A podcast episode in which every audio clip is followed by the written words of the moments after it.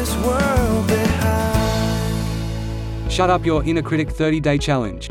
Brought to you by Absolute Freedom Lifestyle. Welcome, my name is Steve Harrison. And thank you for taking the time to listen to my posts. Challenge number 6. Would you talk to your friend like this? They say we are often our own harshest critics, and this is certainly true in many circumstances. The inner voice that is only too happy to dole out the criticism is never very nice about it, that's for sure. When you are listening to your inner critic, it's easy to lose perspective. The negative, harsh messages you receive can truly hurt, and they usually remain in place for a long time. A good way to manage that voice and turn things around is to reframe the words you tell yourself. Instead of being mean and insensitive in your messages, try to consider what you would say to a friend instead. Take a look below to see what I mean. Be gentle. Take time to break down the messages you are sending yourself. Is there a way you can rephrase these things so that they are gentler? That would be a great start toward overcoming the toxic effects of your inner critic. For example, pay attention to words like never or always and consider whether they are realistic.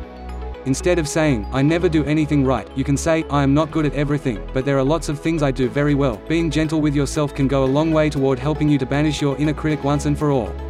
Be constructive. Constructive criticism is always appreciated over harsh words. Criticism may have a valid portion at its roots. Take time to dissect the messages you are giving yourself. If you do think there may be a spark of truth to them, find ways to frame that bit into more helpful feedback. Instead of berating yourself for not being good enough, remind yourself that you could use some practice or study in a particular area if you want to excel. This is a much more empowering message to receive. Be kind. Finally, above all, be kind to yourself. You would not say mean things to a friend or loved one. Try to show yourself the same kind of care.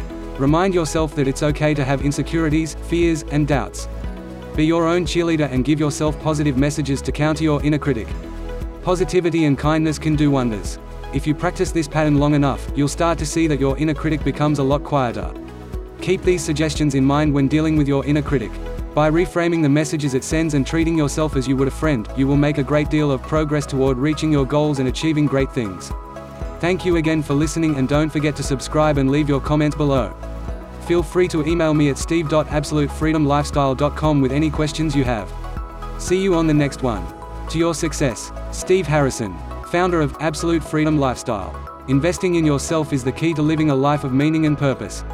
And to me, it is the best investment that you could ever make for yourself. So start your new journey today by subscribing and receive constant valuable content to live the absolute freedom lifestyle.